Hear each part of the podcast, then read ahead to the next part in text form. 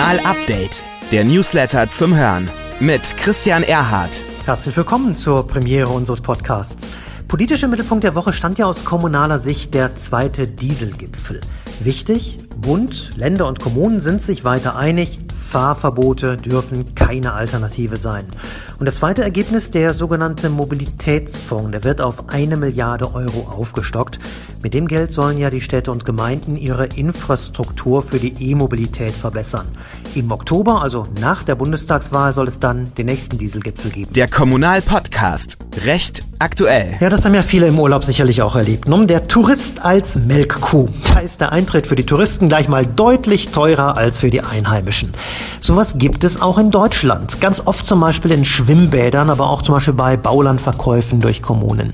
Nur verstößt das ganz oft gegen das Gesetz, was viele nicht wissen. Das Bundesverfassungsgericht hatte nämlich letztes Jahr geurteilt, dass das sogenannte einheimischen Modell nur dann erlaubt ist, wenn es hinreichende Sachgründe gibt. Immerhin, da gibt's für Kommunen so einige, wenn zum Beispiel etwa in der Begründung für die günstigeren Tarife für Ortsansässige klargemacht wird, dass das heimische Schwimmbad etwa ein Treffpunkt für Einheimische ist. Oder dass das Bad mit Steuergeldern der Gemeinde gebaut wurde und somit viel Steuerkraft der Bürger in eben diesem Gebäude drin steckt. Allerdings Achtung, sobald das Angebot auf ein überörtliches Publikum ausgerichtet ist, also zum Beispiel eine Therme, dann sind solche einheimischen Tarife verboten. Kommunal gibt in der nächsten Ausgabe des Magazins, das erscheint übrigens übrigens am 25. September, also am Tag nach der Bundestagswahl, noch mehr Rechtstipps. Und Sie können sich jetzt schon ein kostenloses Probeabo sichern im Netz auf www.kommunal.de slash Magazin. kommunal.de slash Magazin. Und, auch das lesen Sie heute in unserem Newsletter, Bürgerinitiativen, die werden immer häufiger zum Investitionshemmnis.